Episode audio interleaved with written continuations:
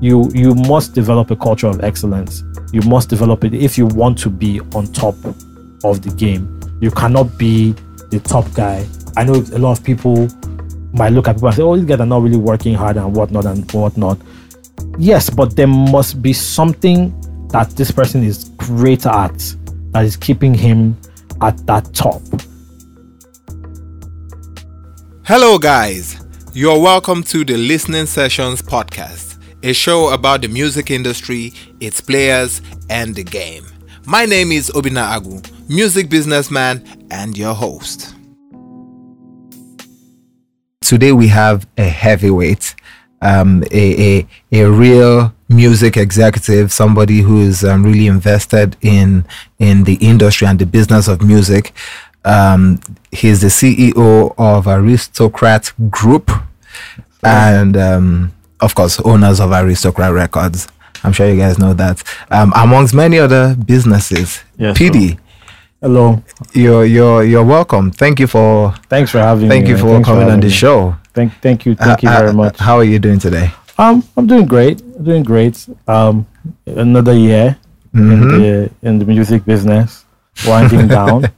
Um, looking forward to the end of this year, wrapping up the year. You know, December is like our usual hectic hectic period for Yeah. events and everything, and then starting the new year with a lot more new music and a lot more trailblazing and pushing things a bit further, further and everything. So, yeah, looking doing good. Awesome, awesome, awesome. So, um, I wanted to start this with um something interesting that I discovered. Many of our listeners may not know this, but um, I'm aware that you started out producing music, Yeah, writing music, yeah. even rapping. So, um, I tried that one. I didn't really. I wasn't really too good at that. uh, please, could you um, tell us um, how you went from wanting to be an artist to wanting to start a label? Um, I actually, it was a bit of um, it, a bit kind of happened simultaneously. Actually, um, as you said, a lot of people don't. A lot of people see me and think I'm just the business person. I, I have no Me too. yeah, like I have no um, creative or whatnot. But I, I actually think I'm more of a creative than even a business person. I think I'm I'm a bit too even vested in the creative and the music and the whatnot um, than that. And that's be- primarily because I actually started out as a producer. Um, so when the music bug um, hit me um, when I was in like um, the, my first year. I moved to America my first year in, in university and all that. Um, I when I just I got fascinated by the whole industry. I would sit down watch a lot of behind the music documentaries. Um, I think I, I then just read a lot, try to understand a lot about it, and then I would look back at Nigeria and see like, wow, we're so far behind, and I felt like, well, this is going to happen eventually that we're going to get, kind of get back um, into that space, and then I dived into um, producing Fruity Loops and all that. Um, I had I started producing with a with a friend of mine because I was not I was great at melodies, but I wasn't really great with the drums and everything. But he was great with with the drums, so we kind of team teamed up and whatnot. And I would do the melodies, and I would start write when I'm doing the, when I'm doing the a, a song, I would write something to it. Um, so when I met my partner Kayode, um, he was a rapper. I would do a song. I would have the hook. I would pitch it to him. He would write the verses, and then I think even our, our first song, um, I even did the hook on it, and then he did he did the Wow. did the verse and all that. And so we we um we built like I we kind of grew like that. Um, but I always knew that it even while I was doing the production part and writing and um just everything in the music space. I was also manager. I at first I was gravitating more towards being a producer. Um, then I had a car accident. Well, my, my system, my, my computer actually crashed. Um, and then I put it in the, my trunk to go fix it. And it was I wasted time. And while one day when I was driving to work in America, I had a car crash, and that totaled the car and totaled the system. So there was no recovery. Wow. So in that period of um, reflection, I kind of asked myself because I had 90 beats on the system, a bunch of songs that I'd written. I asked myself, 90 bit. Man, You were you were in this. oh yeah, I was no, I was, I was 100 percent in, in it and everything. Wow. I, I was even teaching other producers how to use Fruity Loops. But again, when I was doing that, a friend of mine, Bernard, that I thought I was teaching how to use, and he was better than me. so I was like, ah, what's going on here? So um, when that when that accident happened, and I was in this period of reflection, I kind of sat back and asked myself, um, what are you, what, like, what's your role in this space and whatnot? Like, what is it that you're what, that you're doing better than everybody else?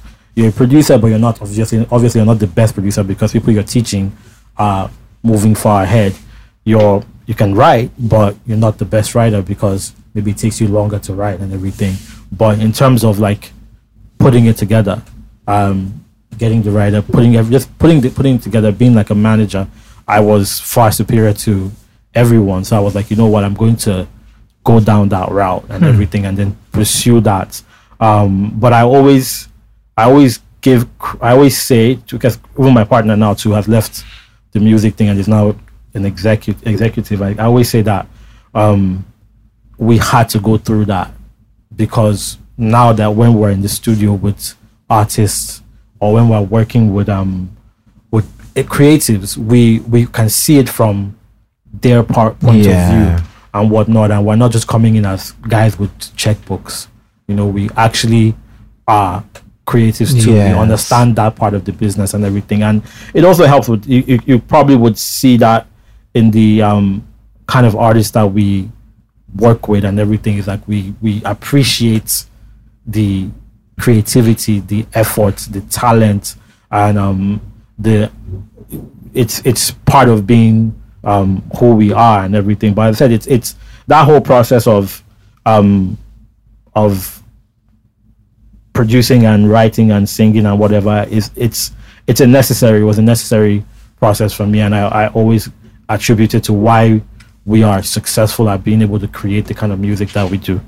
So did you did you have the aristocrat name then? Yeah. Oh wow. I actually had it since I was um 15 or 16 when I was in um SS2 or SS3. Yeah, some yeah, SS3 or so, but it was like I'd uh, I'd um it came for, for me started I even started I was supposed to be like a club type thing uh when I was in school because um in Port Harcourt where which is where I grew up and where I went to secondary school and everything there was a particular type of culture amongst the our secondary school where it's very violent, very streets, whatnot. And I just wanted to create something that was that, and everybody was in one group or one gang or something like that. So I wanted to give some, I wanted to give people, or um, people like me, somewhere they could go to where it wasn't about The- all that all violence. that violence and all that whatever and everything. So I was like, no, I'm going to create that. So that's how it actually started. And then when I went to university, um, and I started getting into business and whatnot, that name has just always stuck in my head. So I then said, you know what, I'm going to aristocrat records, aristocrat this, aristocrat that, and um, that's how we we came up with that and everything. But it's it's been it's been um, there for for a long time.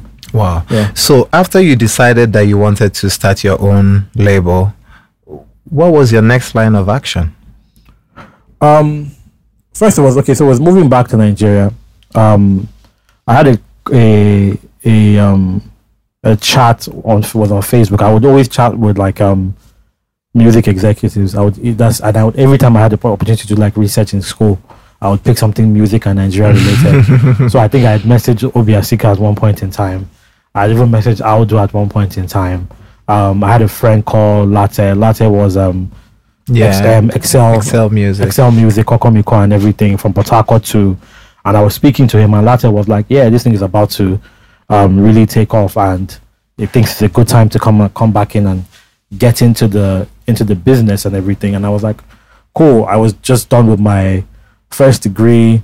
Um, I started working, and nine to five life was was not what I I thought at first I was like, you know what, I'm going to work.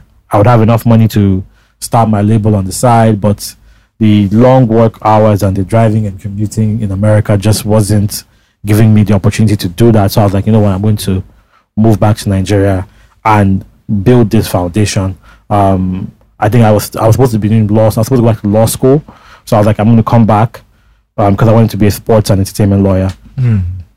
Um, but in America, you have to do like an undergrad in anything first. So I'd done my undergrad, working, moving back. So I was going, I was going to come back to Nigeria, do five years, set up this foundation um, of aristocrat in Nigeria, and then come back and do my law masters at a at a later date or whatever. But um, as you as everybody can tell, I didn't I didn't go back. So um, moving back to Nigeria, um, we I, I felt like I already had a a sound in my head that I was that was a um a that cuts across my generation the the that that was more globally accepted um mm. that because for us as i said when we were doing it in america we got nominated for the um maiden edition for of the NEA, NEA. awards um for a song we did called show your body which had like a fusion of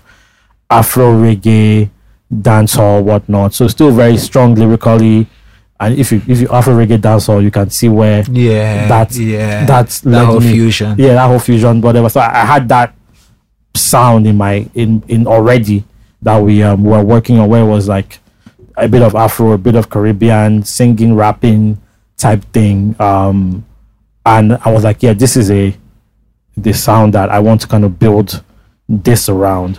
Um, came back to Nigeria in 2009 um, I started scouting for artists. At my first year, I was in in Abuja. Um, I met some guys. I'm sure today they will tell you that oh, they're one of the first artists aristocrats wanted to sign um, in Abuja. I can't remember their name right now, but um, met some cats in Abuja. Um, I was there for a whole year. In 2010, I moved to Port Harcourt. Um, and then, but while I was settling in, looking for artists, dealing with opening bank account in Nigeria, just acclimatizing. I was just kind of getting familiar with um, the whole scene and everything. Um, looking for where the money is going to be coming from mm-hmm. and whatnot. That was a, a, a key thing for me. Um, I think, but by the end of 2010, I was well situated, and I was like, you know what, I really need to find an artist and get this thing going and everything, and I need to find a producer and get this thing going. And I moved to Port Harcourt. I was in Port Harcourt then. Um, a friend of mine, um, that was a business partner, was like, "Oh, there's this guy that just moved back from the UK. Um, you should go check him out. He's pretty good and whatnot." I was like, "Oh, what's his name?" They say that's Shorty Guns. I was like, "Okay, cool. Shorty Guns." Shorty Guns. I was like, "All right, oh, wow. cool. I'll, I'll check him out." Um, I was like, "Producer." They said, "Oh, there's one guy, Lyric." I was like, "Okay, cool. I'll check him out and everything." Um, I was having my birthday party and somebody then brings so-called shorty guns um, to me, came to me, was speaking in a British accent, and I was like, "Who is this?" so that that day, I actually just like, I beg, I don't have time for this one and whatnot. Um, then the next day, I was speaking to somebody again. I was speaking to the guy that first of all referred me to him. I was like, "Guy, I'm still looking for somebody that I haven't this thing." He was like, "Oh, this guy, give him a call and whatnot." Pick up the phone, call the guy um, and he says, I've been waiting for you to come and whatnot. I was like, okay, cool. Like, let's meet up. Where are you? He's like, at this studio and blah, blah, blah. Like, I'll get, I'll come down there. Drove down to the studio that night. Um, it's like a Job Boys, a Job Boys Entertainment, their studio in, in Port Harcourt. I can't remember the part of Port Harcourt, but it's like an old Port Harcourt town, I think. Um, and then met this guy. It was big guy.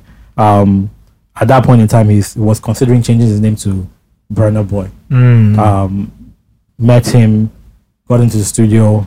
He played some songs for me. The first song he played for me was a song called um, Freedom. Um, and I was already. You were sold. I was sold on the spot. He, he looked the part. Um, he sounded the part. He had a fusion that I was looking for, which was um, but in this case, he did everything. So when we were in in um, in, in when I was in America, Kayode would do the rapping, singing thing. Taiwo would do the patois, rapping thing, but it was almost like I found one guy that just embodied everything that we were doing in Wow. in America, and I was like, he could rap, he could sing, he would freestyle and whatnot, and again and again, he so he then he also looked like a star, you know? and this is like when you meet him from the first moment and everything, and he played this, and the Freedom song. I then asked, oh, who produced this song? He was like, oh, it's one guy called Lyric. So that's again the theme popped up again, uh, and I was like, I need to meet this guy because if, when your name pops up that many times, that's like a sign. Um, and then I go meet Lyric. Um, I take both of them to where the studio in Port Harcourt is going to be. Um, so I actually Okay, both of them were not working together at the time. they had worked together. Okay. They had done like one or two songs together. Okay. Um, so I think when Burna came back to to, Ni- to to Nigeria to Port Harcourt, he was looking for a producer. and Somebody said, "Go check this guy out." So he was the first producer he went he went to go work with and everything. And the first song they did was Freedom. So they had laid done like two songs when I when I met, and they were going to do more songs together. And I was like, you know what? I met Lyric. Lyric was at the place where he wanted to transition out of what he was doing. Yeah. Burna was at a place too where he was looking for someone to kind of take on and work with him and all that. And even as back as that time, his mom was his manager because I remember the first day I, I met him and we discussed. He was like, "Yeah, his mom is his manager. All I have to do is let's just go see his mom." So that same night that I met him, we drove to his house in GRA where his mom was sleeping because it was really late at night. I was like, you know what, I'll come the next day. Um, so going to see Lyric, then going to see Mrs. Ogulu.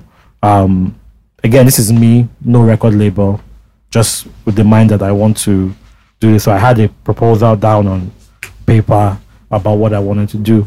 Um, she at that point in time, I think Timaya was trying to sign him. Uh, oh, really? Timaya was trying to sign him. Terry G was trying to sign him. Um, I think she was also speaking to a lot of people in Lagos out here, like different labels, trying to just, as a manager, trying to shop for the best deal and everything. And I went up to her and said, um, "You see, with all these people that that are trying to sign him, I'm like, they're great. They probably have more experience, more network, and everything than me. But for me, this guy's my first artist, and if he fails, it means I fail. So you're better off putting him With me. with me than you putting him with a now music or a um, DM records because Timaya will try, and if he doesn't succeed, right, you'll move on to the next. And but with me, I believe in this. I see how far I can take it. I can see how far I can go. Um, so yeah, I don't have anything right now, but I'm setting it up, and I'm going to win with him. Wow. Um, and I think that was the. I don't know if she, she might have she might have a different reason why, but I think that was the, the. For me, that's the real reason that, at that point, anybody should have gone with me, um, as an artist and whatnot, because I'm new in the game, I'm hungry, I'm ambitious, and I want to win. You know, I I was living a a different life. I could I didn't have to be in the music business. I could have maintained doing oil and gas business or whatever, something else. But I had I, I had the option to do that. But I was like, you know what? I didn't want to be in an industry that I couldn't break ground, that I couldn't have an impact. Yeah. I couldn't leave his, make a history or whatnot because I don't think um personally like I don't think I'm on this earth to just mark the register that he came and passed and some people knew me and whatnot. I, I think I have a a bigger purpose and a bigger calling to be able to um, create this platform that can shed light on these talented individuals and whatnot to be the light. I was I'll put it that way. Where it's like, I think it's more part. Sometimes it's um people don't understand the the gift or the blessing of being the light where you can shine on people and elevate them and do things like that. So I and I and I I understood that from an um an early stage that you know what I want to build something that can do that for for the young people out here um in music but in other Areas. areas, too. So like with that mindset, I, I I don't think you're it's hard to be defeated. Man. Wow. So, um, given that you were new to the label business in Nigeria, I mean, what what was your plan to help Burna Boy break into the mainstream? Um, I wanted to build a unique fan base. I wanted to build a fan base. Okay. When we were when when we were in America, when we I used everything we did was on Facebook. Was very digitally focused and whatnot. We would um so because African music wasn't popular then, that's why we infused the reggae Caribbean thing into it, and then we would start. We used to do these um house parties in Oklahoma called Reggae Fest, and at those parties we would then play our music. And I saw how we took it from those house parties, and those that Reggae Fest thing became like a big Thing. thing in America and everything. And this was from Facebook, personal networking, and everything like that. So, um, meeting Burna, I wasn't thinking about it, doing it in the traditional way and whatnot. A little bit of um, naivety because I'm coming from America and internet and all those things are not really, yeah. So Burna's Burna's first, um, his most his first core fan base were like Nigerians in the UK because we did a lot of promo online Okay. and did a lot of focus online and we that's what we did we're doing the mixtapes and whatnot. So we did it that organically and that's what i was looking at. I also had in mind that i'd, so, I'd seen what um, duncan mighty had done. I seen what timaya had done where they were big from a particular region. From it looked it looked like that way from the outside at the time i was coming back in like oh timaya and Don mighty were port harcourt guys that conquered port harcourt and Yeah. then it spread over to the rest of the country. So also I had a, a strategy of we're going to dominate and be number one in Port Harcourt. So even our whole entire first year that we were doing music, where we're putting out the mixtape and everything, we never came to Lagos. Never one time came to Lagos, and it was a it was a known, like a deliberate attempt to be in Port Harcourt and to become number one in Port Harcourt. So it was online and then dominate your local scene and build that. Um, and we did do that. I beg, I beg, I beg. Biggest song. it definitely worked. Yeah. it definitely because I I, I don't think um I um Burna was in Lagos when I started hearing about him. Exactly. You know, and so I would reach out to my friends in PH and say, "Yo, who is this, This guy. dude?" You know, Exactly. so the, the the plan definitely worked. How how raw was he or how ready was he? How much artist development did you need to do? Burna was very. If, if anybody that knows Burna is extremely, extremely talented, but at the point where we, I met him, was still developing. Um, a lot of artists, like uh, the one thing a lot of artists don't know is that you there's a developmental stage for your craft. Absolutely. and he was going through that. I still remember the first till today. The there's a song called Special Effects. That was the first song that um, I can remember that night. Larry called me and was like, "Oh, Burna really tried. Oh, today he actually finished a song, bridge, chorus, verses, all in one go." Because he started, he was in a, he was coming from a bashment music freestyle play. So, and he also was, he's, and he's still that way. And he would always wait for something to inspire him. Like something would have to happen to him that would inspire him for him to go into the studio and then do that. So it, he had a very weird way of recording. Um, one of the first singles we did, I beg, I beg, I beg. He only had the hook, and we had to wait about three, four months.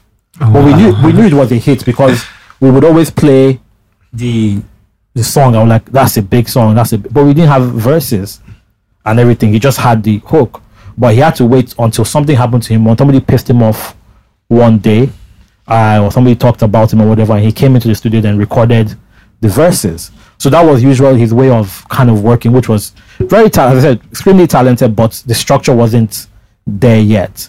Um, then kind of lyric again was had to help a lot with that in terms of building and learning and like putting that structure in place.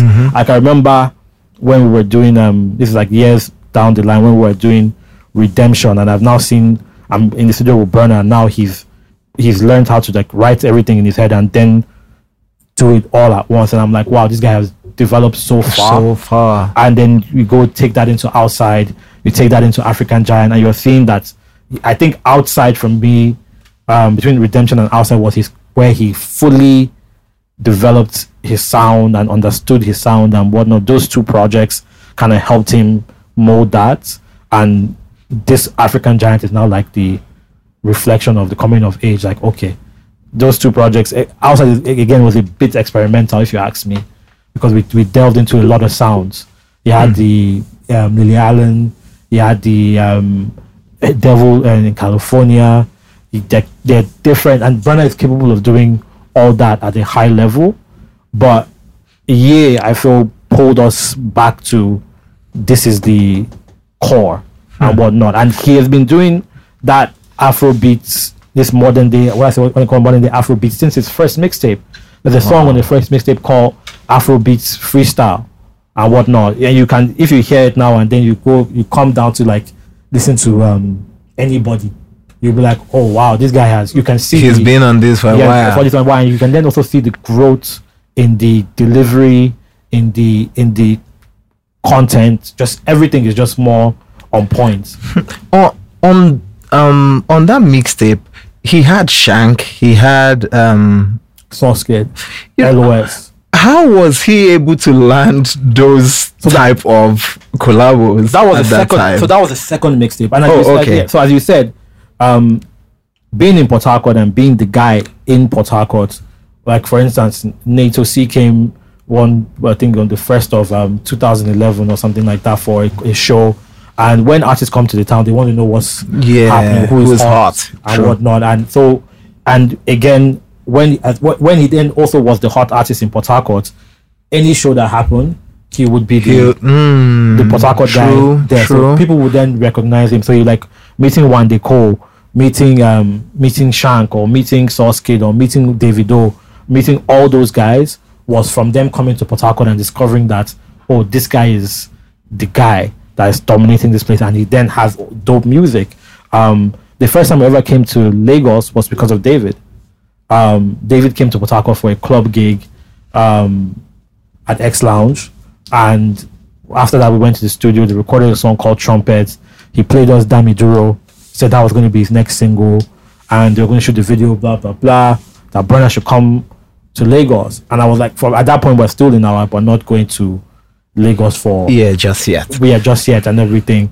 Um, but we're like, you know what? Okay, let's go for David and everything. He showed us love. He's doing well in this thing. We like back when, back when was really doing well. He came in. His energy was great. So we then moved to came to Lagos. But it was the, the, the collaborations came from these guys. The LOS guys, of course, they are they are the online, the alter Yeah. guys. Are, those, those ones are in were in our on, online space.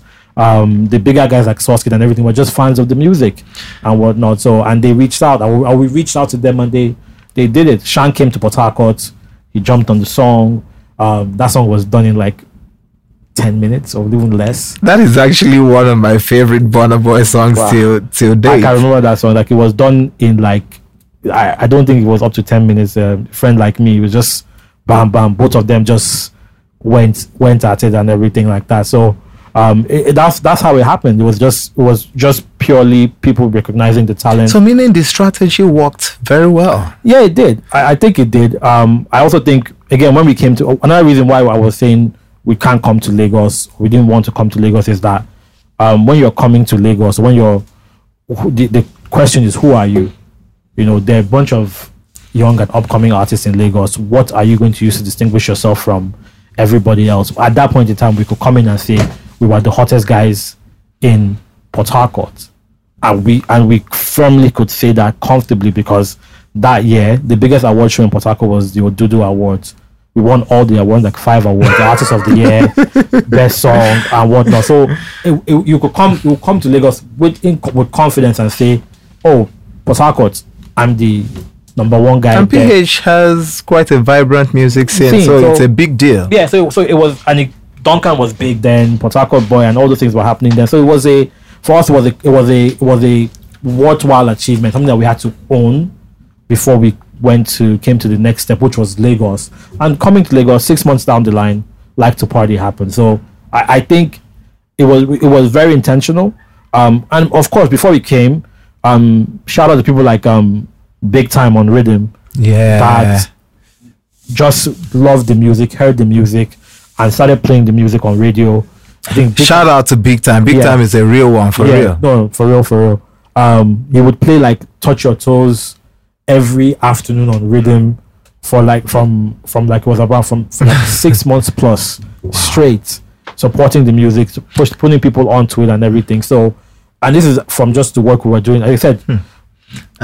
In Port Harcourt, doing our thing, trying to trying to do that. And I, I said the, the way the naivety came was I felt like once we conquered Port Harcourt, it was going to automatically springboard and happen by itself. That we didn't we didn't even have to come to Lagos and do anything. But it was Timaya that I sat down with, and when I sat down with him, and he told me that, oh no, when he was when he was coming up. The reason why is because he had a marketer in Lagos doing those things, doing those him. things for him. So you cannot do it from here. Like you still need to be present there. You need to go there and whatnot. People will hear you. People will feel you. But for you to really go there, you have to. For you to really take over, be there, you have to go there. So that's why we then made the move to to mm. Lagos. Well, so so back then you knew you signed a really talented dude but um at what point did you feel like wow this is going to pay us this is going to be huge when i signed him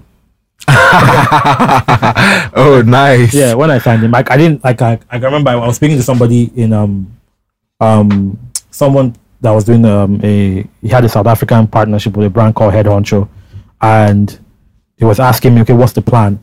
I was like the first album is going to be this and i was like I, I, I this was in 2011 or 2000 yeah so about 2011 I told him by I was like Burna's second album will be an international album.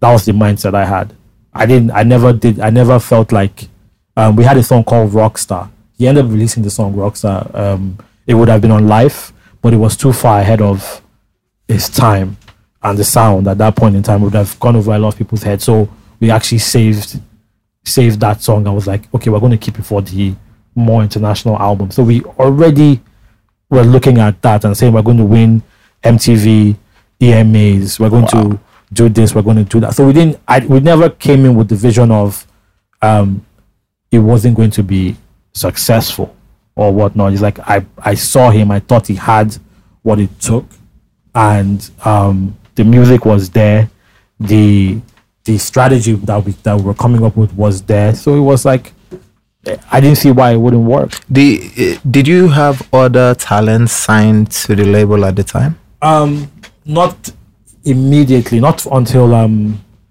2012. Before we moved to Lagos, yeah. when we were moving to Lagos, is when we started signing um more artists. Um, we started with um with with Burna, I think for the our first year, but I think by the time we had done the Port Harcourt domination strategy um, and we were about to move to Lagos, that's when I started thinking about okay, we need to then grow and build the label out. And then I'd met a couple artists along the line, um, Pocado, who actually started out as um, Burna's hype man. He mm. actually started out as our what we call studio rats. Um, that would be there, go get diesel, do this, do that, just run around was it was wanting to be in the wanting to be in the business. Um, then a guy, um, then I also met a guy called um, Ozone. Um, Ozone was like a battle rapper that was winning all the battles in Covenant and Beat FM, wow. Night of the Living DJs and whatnot. I was very good friends with Lyric, so I met the two of them. Um, so those were the first two that we kind of put kind of joined our team before before officially even getting signed. Um, then there was a guy called Majeed that um, I knew of in America. Um, exceptionally, exceptionally talented rapper and whatnot. He is. Yeah, he um, is. So him too. Then um, I was watching Project Fame. I don't know what I was in Abuja watching Project Fame at one time, and there was this Hausa kid, um, Kamar, that I saw on Project Fame. Um, played the guitar singing R and B and whatnot. And then I, I, was online one day and I saw Ice Prince tweet at him, and I hit him up and I was like, "Oh, I remember you. I know you. Come come through." Because again, I felt like he had a very unique. Um, first one being from the north, that sound was not really really mm-hmm, represented, mm-hmm, mm-hmm. and then again he was now doing like R and B type music. So yeah, those were the first um, four guys that we that we followed with followed Burna up with. Okay, Okay, so um, in 2014, the the media was awash with news of um, Burna Boy leaving Aristocrat Records. What what was the cause of the split? It wasn't a split. That's the funny thing a lot of people don't understand is that um, his contract with us actually expired or came came to an end in 2014, May 2014, and whatnot. So um, by December 20, 2013, we had started trying to renegotiate terms, and we did not just come to mutual terms. And he decided that he was going to go out and do his own thing. Um, and then we decided, you know, okay, we're going to just continue on his own. But like, um, a lot of people would want to look for drama and Mhm. whatnot and put words into our ear, this person's ear that oh and whatnot and everything. But it, there was that's the, that that was the thing. A lot of people didn't don't, don't understand that there was never technically a split. It was contract was up, tried to renew, try to renew and extend, couldn't come to the couldn't come to the mutually ag- agreeable terms. Then he decided to move on on his own. Okay, so but um, drawing from that whole thing, um, did you learn anything about contracts and um, timelines and and you know so, so sometimes it, it it- could take some time Yeah. you know so and um the artist isn't going to care you know if So- the time is up the time is up but So it's, it's a it's a it's a thing that I'm still kind of um looking at, and I don't think we have the perfect answer for that in this in the Nigerian industry yet. yeah because here labels are expected to take an artist from zero to like a label properly was to from zero to superstar. In let's say in america it's usually the artist is independent builds traction for himself then gets signed to a label.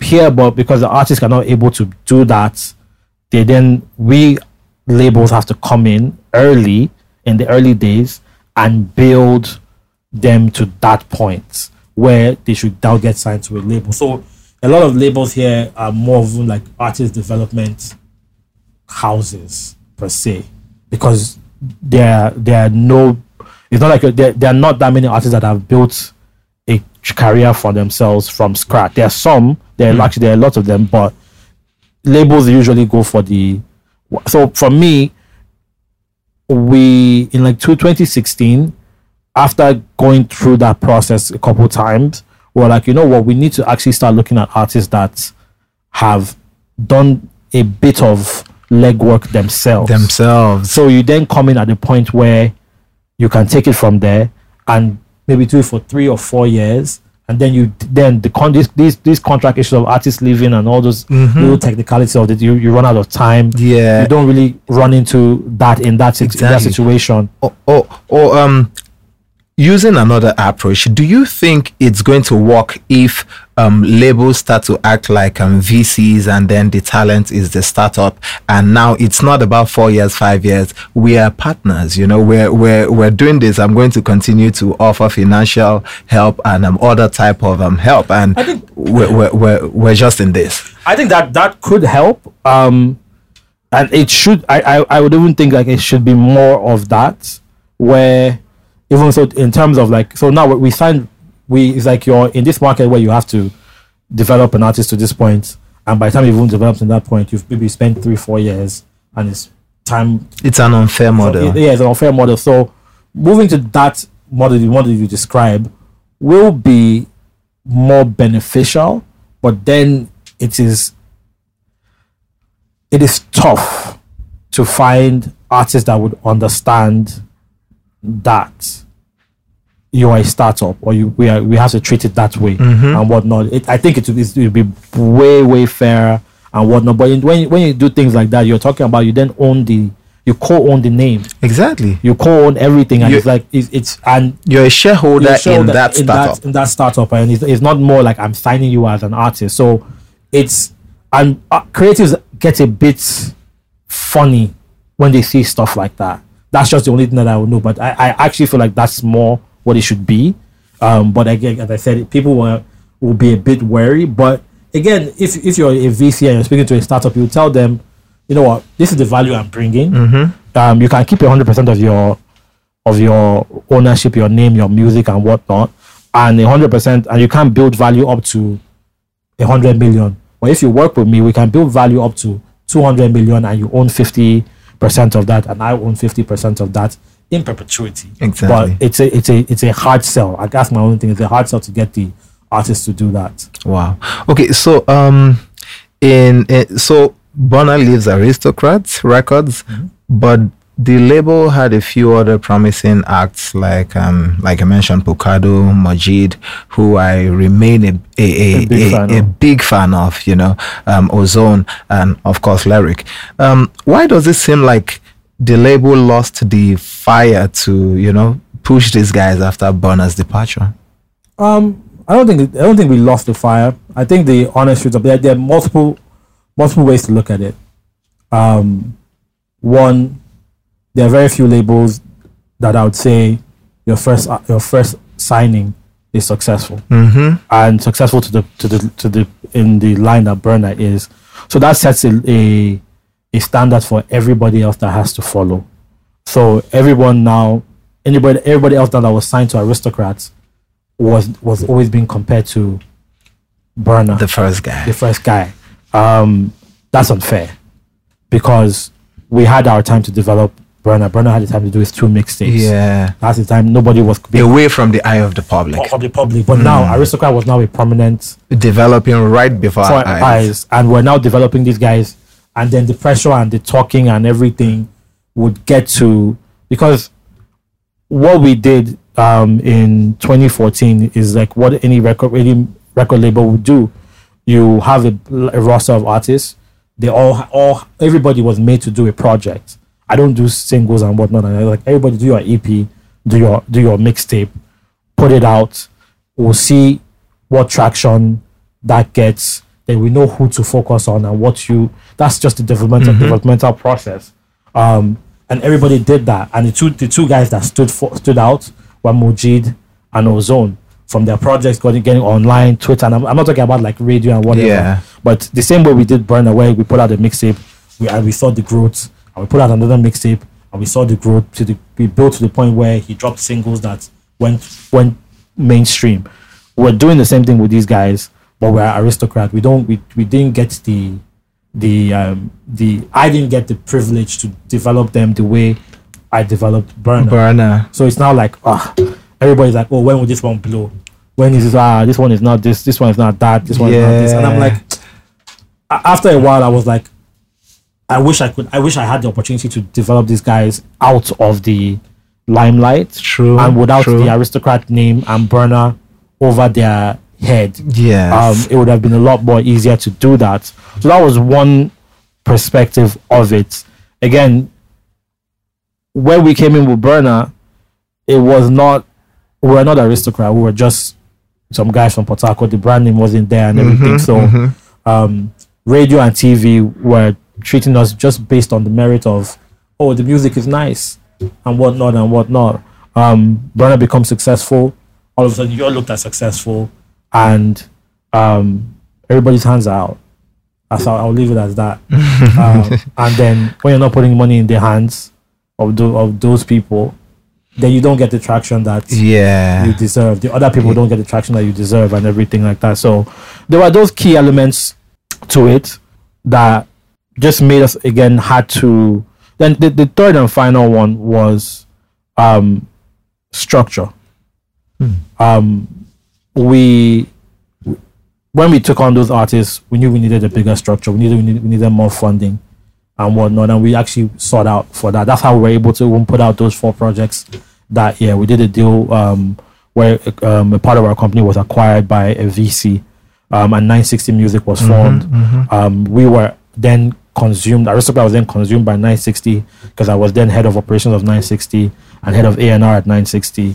Um, my partner was head of business development at 960. So while we were doing 960 and setting that up, we were then rolling out these projects. Um, and the reason I said the reason why we did 960 because we needed that structure to be able to push out five artists. You Yeah, needed- you needed do team- more, do yeah. more, and everything, and, and and all that. So it was were doing it simultaneously, so it might seem like the fire was not there, but that was the right thing Yeah. to do. Even after the 960 project didn't work out as it should have, we then reverted into what we're doing right now. And we're like, we have to invest in the structure. We have to invest in our capacity before we keep investing in artists. Because yeah, we've done it with Burna, no problem. Bur- Burna was me and three of my partners, that's four people. So let's hmm. say, so now you want to then sign, you want to now put out, let's say, if you say it took five people to break Burna, and you want to break four more artists, you need about say 15 people, a, a good strong team True. from PR to A&R and whatnot and everything. And we didn't have that. So we then did the 960 thing that before it took off, it crashed. Then we then came back to where we are now and say, you know what, we're going to focus on building the infrastructure. We've still taken on artists, but we've taken on very like only two artists in the past three years because we know that we still have to build all the facets that will make us be able to push these guys properly. Wow, interesting, interesting. Um, PD, we we haven't had a record label in recent times that have recorded sustained success for upward of 20 years.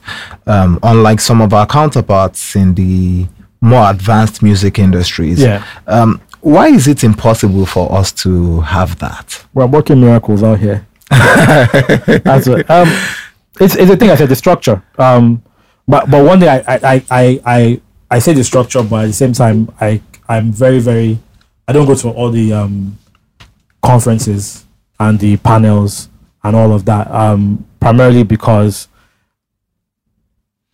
when I came to Lagos or before when I was in Port Harcourt and you go to a conference, a Nigerian music conference, we hear, oh, we don't have structure, Alaba is doing this and whatnot and whatnot. And I found those panels to be more of um, opportunities for whoever is organizing them to raise money from sponsors, number one, and just places for people to just complain and not do anything. Um, so there's a lack of action, um, proper action. There's a lot of show and not enough business going on. Like a lot of people are, will go and climb the stage and give the big talk and say whatever. Then okay, what are you doing when you get off that stage? Are you are you making the right investments? You're talking about there's there's um there's oh Alaba is whatever and whatnot and whatnot. But I've been dis- distributing my music digitally since 2012. Exactly. So, and that solution has been there. But in, if you if you check 2012, people are, will be complaining about distribution. I've, I was watching a documentary from Bill Gates where he was trying to design a toilet that didn't need um, I think it didn't need water, electricity, or something, because it was like to be able to solve the problems in Africa, you have to be able to build over the complexities of the structure. You can't. The it's almost like it, the ground is so you can't go start digging up cables and whatever. Just it's already it's already messy. You have to create build around it. That's why the telcos are so successful because they came in. Landline has not even reached its full potential. Mobile came in and mobile it was able to connect everybody. So you have to have that mindset where like technology will be the key to to solve most of our problems and has proven to be the key to solve most of our problems. The internet, um, digital distribution, marketing, whatnot and whatnot. So social media, these tools have are there for us to use, but for a long time, I think the guys, the the guys in the industry were not paying attention to what tools were present and available, and we're still maybe looking for government to come in to. I don't really know. I don't really understand when I understand that there are piracy issues and whatnot. That's not a problem, but um, to I don't really know what people want government to do. Government hasn't done their basic job of taking care of the country. So coming to come and help us in the music industry is a bit far fetched. They It can't. They, is, it they haven't is. put they haven't put food and proper healthcare for everybody or jobs for everybody, but we're expecting them to come and fix our industry. I think we had to. We a lot of people had to have the mindset of that we had to do it ourselves. But it was just like I said a lot of talk and no action. Um, the few labels that that had tried and i and i give everybody um because i wouldn't be here if not for kenny or Absolutely. or storm or there's the guys the guys that did um shank Starville. starfield um or question mark Question. Hmm. or like every single person that had take that take that took money from their pocket Mm-hmm. to invest in an artist or the business opened or planted or, or birth um, had laid some level of the foundation and it's off that foundation that the aristocrats Choc City Yeah. EMEs and whatnot are building Oh. off of and then we're, we're also hoping that with the foundation that we are building more people will build off of that it's unfortunate that we don't we don't see the like you said labels last for 20 years or whatever years and whatnot. And it, and i think it's it's um it's not even the the it's the environment it's the climate. It's it's it's um it's difficult to do business here as a business person whether you're doing um manufacturing or whatever it is. It's already difficult to do business here. Then you're doing music or entertainment that is Exactly. it then becomes 10 times more difficult and you really have to um, be very passionate about it to stick it out let, let, let, let's let's go very um, deep now.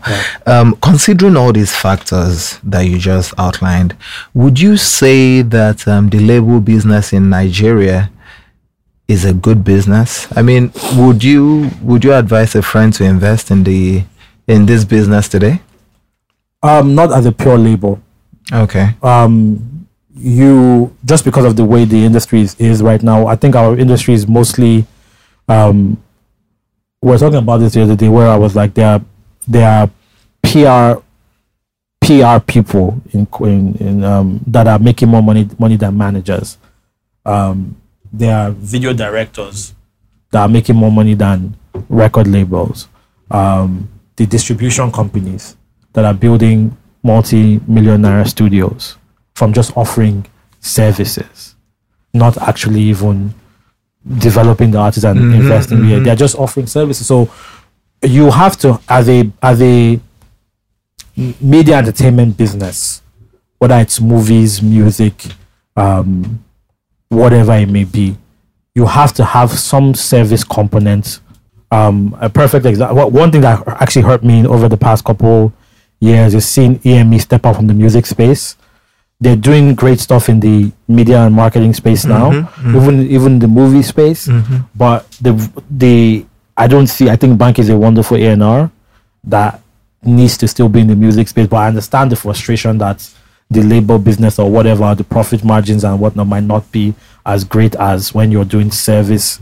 Um, but the skills that he's using in the media, the marketing skills that he's using for the movies and whatnot, will still be very, very instrumental for an artist or the, his just understanding of building brands will still be very, very crucial in building this And I'm sure these are skills he even picked up from the music industry. yeah so so so so for me it's like if you're doing that um we just have to build we have to create a format for ourselves where and and the funny thing is like if you look globally that's what's happening so if you look at like a Roc Nation they have they've moved from just being a label a label is part of one thing that they do but they have so much other components that they've built so i think we need more of those type of systems or structures where it's not just a pure record label because that's what will be more profitable in this market.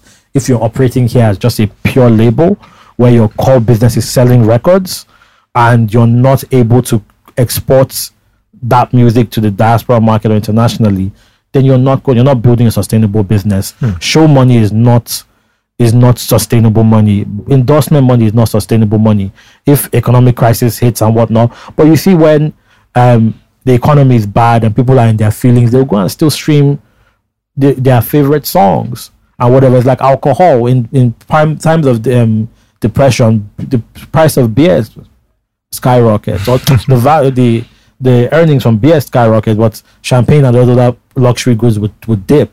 So I, it's just understanding the market that you're in and building a model that works, and that's what we are trying to do, and that's what I feel like anybody that wants to have longevity in this business should look at and say, you know what, these, as you said, the skills that I'm learning from this music thing, how can I take those skills and convert them into a service?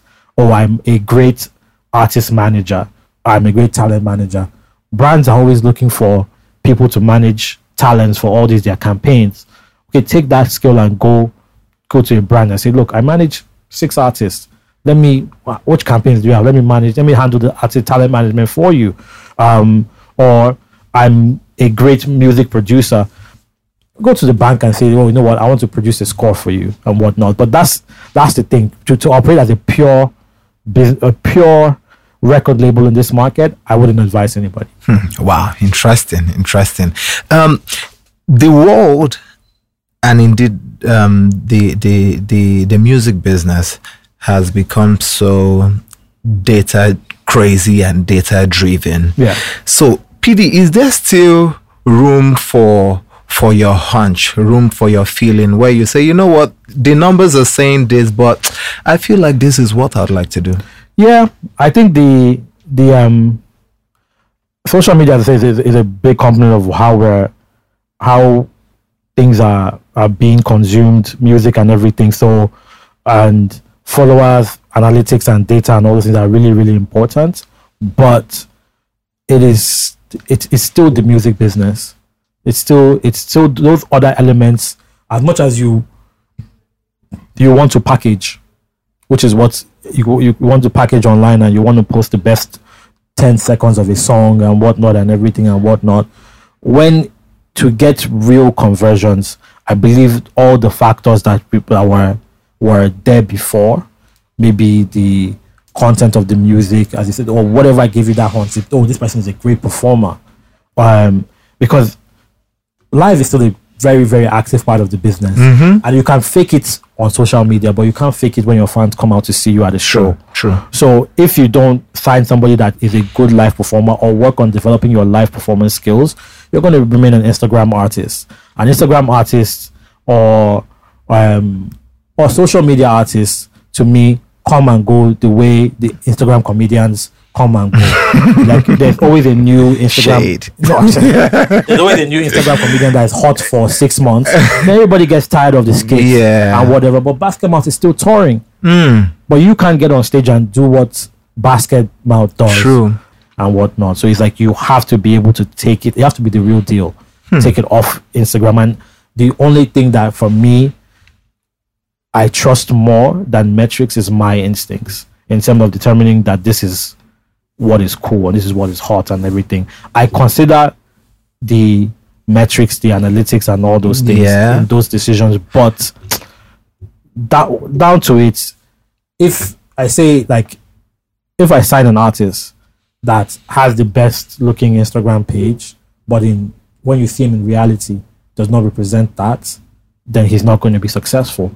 Forget the followers, forget the forget all that because those fans at one point would want to see you in real life. True. And then if you can't translate what you're translating online to them in real life, you lose them. Well, um, let, can can we talk about 960 music uh, for a bit? Um, what was the need for a super label? You know, and um, how did that venture go? Um, as I said, the need for, for us it was growth. Um, Burna was the first for me, first artist, first discovery. Um, and we wanted, we felt like we had uh, guys that we could do that with over and over again, but we needed the right structure from um, staff strength to money Yeah. to be able to build that. And we, while we were on that search to find the right partners for that, we ran into um, some individuals that were um, that had money to invest in in music or wanted to, but but had the same vision and everything. Um, we had our view, we had our, our how it should work. They had their own idea. I think um, I think at the point when we met them, they were focused on doing Hypertek for Two Face. Then they met us. Then by the time they met us, we then became okay. Why don't we do a a super label and form like a group? Um, and they were like, we tossed ideas back and forth and whatnot. There was there were, there were funds available. We put that together, um, and we hit the ground running. Um, we of course the first two labels that were ingrained was of Hypertek and Aristocrat. Um, we we acquired our third label, which was a gospel label. um, Spaghetti Records from um, Mike Abdul from the, of the Midnight Oh, Crew. yeah, yeah. Yeah, so we did that. Um, I was also looking to because I was since I was head of A and R and um, operations, kind of acquiring, kind of leading the runs for acquisitions was like my thing. I started um, speaking to Cobhams and the camp guys because again I felt like they had something good going on. Yeah. I started speaking to um, what's their name or um, the Grip Boys. They were not a Oh. label at that time, but I was like, I want to form. I wanted. I wanted to make Grip Music an actual label of India, Young Girl, um, Chopsticks, and whatnot, and whatnot. Um, so like th- those were the- supposed to be the fi- first five um, that we were going to build and everything. But as um, and it was supposed to be a three-year plan. Um, we ran we spent um, a good portion of the money that we had in eight months um, and there was there were plans for so second round of funding and whatnot and this thing. And then once that didn't come through we had to sit back and look at the business again. And then we started we diversified into going more into service because we have to we had to now focus on revenue generation since our funding didn't come through. And then we just from there on it didn't the investors were not patient as usual. Um, they saw it was too long of a road and decided to kind of pull out um, and once they pulled out everybody went back to doing their own thing. What, what, what they were doing. um, and we just believe that you know we were we the model is there. You know the service and product and service model as i call it. Yeah. you produce this product you offer this service. You produce the music you offer the you offer the skills that you learn from producing the music you offer them as services. You promote the music you offer that as a service. So that was the product and service model that was there that we're like you know what let's run with that um, and then we rejig things at aristocrat um, built built it out a bit more and here we are now Lovely, lovely, lovely. Um, it, it, it appears that artist development has grown um, unpopular Yeah. over the years. Is this hurting the industry? Yes, it is. It's it's the it's um I say sometimes things go viral and the guy that made it go viral doesn't even understand. There's no continuity. he cannot replicate it. because he doesn't know. He doesn't know why he went viral. He got lucky. He just got lucky and everything. And so, but if you develop and you understand where how you got to this point, you know how to build it further. You've you've already gone through. You've either made mistakes. You've learned from those mistakes and whatnot. Just the- just a process of development. In sense, it means that you've gone from point A to B, and usually you're at a better place where you understand you all the phases and all the stages that of okay, you know, maybe I wasn't a great writer. I've worked on my songwriting to the point where I'm a better songwriter. I've worked on my my stage performance where to the point I'm a better performer. I've worked on my interview interviewing skills, my press skills, where I'm a, I can actually sit down.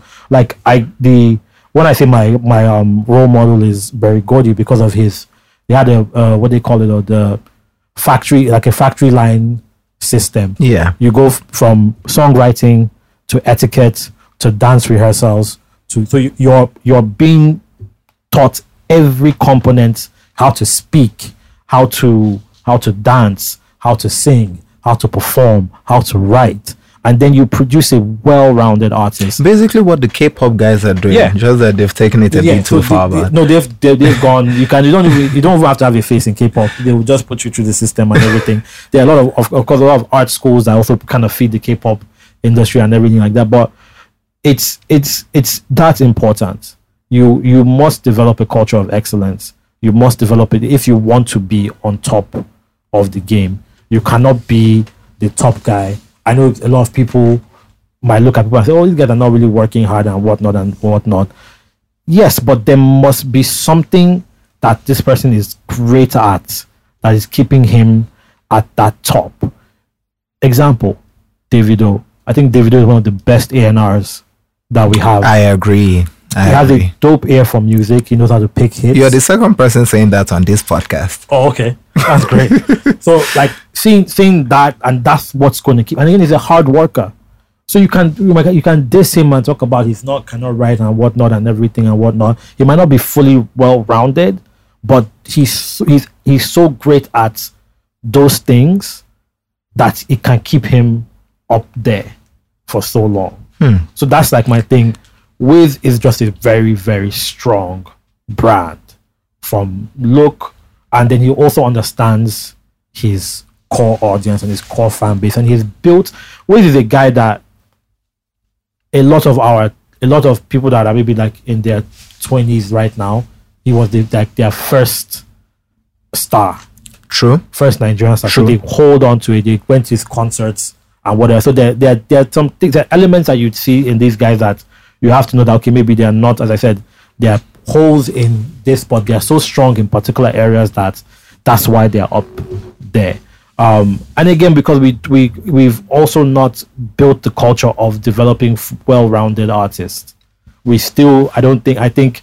Um, Burna's first concert in Port Harcourt, he had to perform live with a band, Nice. and he had band rehearsals. There's a there's a there, there video footage of, of that when he- this was in 2000 and whatnot. So when you when I see him do a two hour set at and he has gotten so much better now. It's- like, it's- it's- wow. that's development. That's artist development. And he's like, I remember his first show at Calabar Carnival in 2010, and I know where how how far he's gone.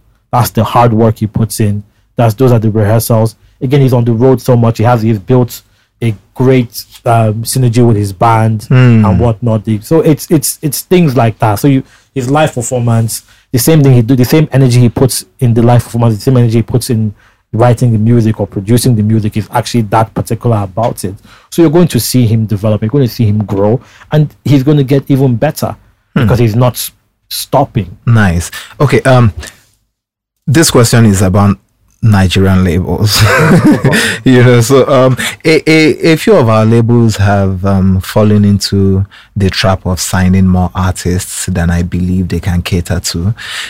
Isn't this a problem? At some point, you feel like these people are just um, throwing stuff on the wall and um, hoping something sticks. like like I said, so when we when we after we signed the first four guys and we had to, we, we had to go and get funding and all that to do that, and then that stopped and we came back into this this system here that we are now. We it took us. We started in two, 2006. We didn't sign an artist till 2017, 2016. We didn't sign an artist 2017 Nice. and we only had one artist then because again we were investing in developing the structure that is going to cater for this artist and it- we've even seen challenges because it's like you're building something and at the same time you're trying to promote an artist we wish i i sometimes wish we could have just stopped and built to where we were ready but the way this market is you never sometimes you, you might you might feel like you're ready and you're not ready yeah. so we've we've I, I'm not really a big fan of what you're the same. I'm, I'm, the, I'm the same thing with you. Is like if you don't have the capacity to do it, don't take it on. It is great to want to be the artist, the label that um, has five artists, but you don't want to be the label that oh I've signed or like seven or ten artists have come out from my have passed through my label and I only have one or two success stories. That that turnover is really really Seven is even small. Some people have over 10. no, that's what I'm saying. So like, with, with aristocrat, we're barely at. We're, we're still we're, we're, we're maybe this is our our seven. We're maybe seven artists, Yeah. and we've we've at least produced a global superstar Mhm, from that mhm, 7 So one out of seven in the music business is not because like they would so tell you, um, big exec will tell you that you sign ten people, you put them out there, and the one that goes will pay for the rest. So the, the odds are usually that that low. Yeah. And whatever. Then you look at okay, out of that out of that ten, maybe some had potential here, some had potential there. Okay, you reinvest in those ones and give them more time. Then the ones that you look at think, you know what, this one is too far off, I let go and whatnot. That's usually the process and what and whatnot. So for me, I always look look at it like I'm going to take my time and whatnot. I think a lot of people do they, uh, like the way my brain works, the way my brain looks at music and everything is, um, and Two Face made a a um a comment the other day saying that Neymar and Messi might be dominant right now, but doesn't mean Pele and Mar- Maradona are not any are not relevant anymore. True. And the reason why I like that is that I, I always compare music and the way they de- develop talents in in sports. Yeah. I think they're the same thing. Hmm. And the way superstars come out too. So there's always there's like Ronaldo and Messi have been dominant for like six, seven years. The same way you think at Drake, Drake has been dominant for about eight, ten years. There are always going to be those superstars that are dominant, and then there are going to be a bunch of good players. Hmm. There are going to be a bunch of substitutes and whatnot, but the superstars will be the superstars. The coaches are the ANRs. The business managers are the team owners. So I liken myself to, I'm a big basketball fan. So, or I say I'm a Mourinho. I'm one of the special ones. I know what, like, any, like, I can turn an- any artist around. But I'm focused on building this right now. My focus right now is not on artists, it's on building a structure that can produce Yes. multiple artists Sustainable. sustainable yeah Hmm. so i've done that i've built an artist i've built an artist to one of the highest standards that people have not Literally the African giant. yeah so it's not it's not um that's not a challenge for me Yeah. the challenge is being like i don't as you said there are no labels that have been here for 10 15 20 years the challenge is for me to do that not to build another superstar And um, a lot of people do not know that you continue to um, serve as um, A&R to Burna Boy. yes Um, ha- ha- could you tell us a bit about that? so yeah, so um, so Burna left in 2014. Um, we reunited in 2016. Um, in 2016, we did a joint venture um, for a project called Redemption. Yeah. Um, Redemption, IANR Redemption, put that together and everything. And since 2016, I've res- I've been um, technically like out of um the the eight nine years Burna has been in music, I've not been his A&R for maybe one year. I've not been part of one project, which is a second album called On a Spaceship. Every other project that he's had, I've A&R'd, I've um, executive produced Nice. one thing or the other. Um, or producers I like, for instance, we managed Kel-P. A lot of people don't know that. So Kel-P, the, of course, was I'm a lead- fan. Yeah, lead producer on African Giant Hmm. and and whatnot. So it's it's um, I play the role of A and R and artist manager. His mom plays the role of business manager. Nice. Um, I so in terms of apart from just even A and Ring the the music and the producers he works with, um, working with the visual on the visuals, the directors. Yeah. I work closely with Clarence. I work closely with Meji, just to make sure that the visuals are fitting fit the the the music per se. Nice, Um, we don't always get it right. We're still learning. We're still developing and everything. But I think with um with um with African Giant, I'm really really proud of that project Awesome. and I feel like we've um we've we've come of age and everything, and I'm and, and I'm still probably going to um work on as many more Burna projects as I, as as I can because it's a it's a it's a it's a project, it's a person that um as I said I saw when he became Burna Boy Yeah. and yeah. I've been part of that career, and there's no there's no reason for me to not be part of the career, whether he's signed to me, whether he's not signed to me, or whatever, whatever. I will always Awesome. be Awesome. part of that. Awesome. Um, PD, I have one last question for you. So um, now we're back in 2009 um, when you officially started Aristocrat Records. What would you do differently with with the with with with the benefit of hindsight, of course? Um, a lot of things, but um, I think hindsight is just supposed to guide you in your future Endeavors. endeavors and not um not change you shouldn't you shouldn't want to change anything that you've done in the past Mm. per se because i honestly believe that um every every misstep every good step every everything that i've done there's a purpose for it. Um the the um the producers that we've worked with the the I, I can like a lot of people like so when when you ask of Nigerians how they made it and you say oh it's God or and whatnot and I sometimes I say that but I can give you instances of how this is what God did in this situation because hmm. at this point I didn't even know left or right or what to do at that point. But some some way miraculously something happened and it worked out. Yeah. So I don't ever look back and say I'd have done this differently or whatever. I just say, you know what, God wanted that to happen. So and then I've always seen I've time and time again, I've always seen that like I say, okay, perfect example from where we started. I was a producer. And because I was a producer, because I understand music to the to the particular level and I can write songs and everything, that led me to be able to find Burna because we created a sound and I found somebody that embodied that Exactly. that sound. So if I now say, you know what, I should have never gone into production or whatever, I probably would not be at the point where I, True. like I, I knew True. I had a sound in my head that I was looking for, something that I I was finding or, or whatnot. Um, so I, I wouldn't do anything different.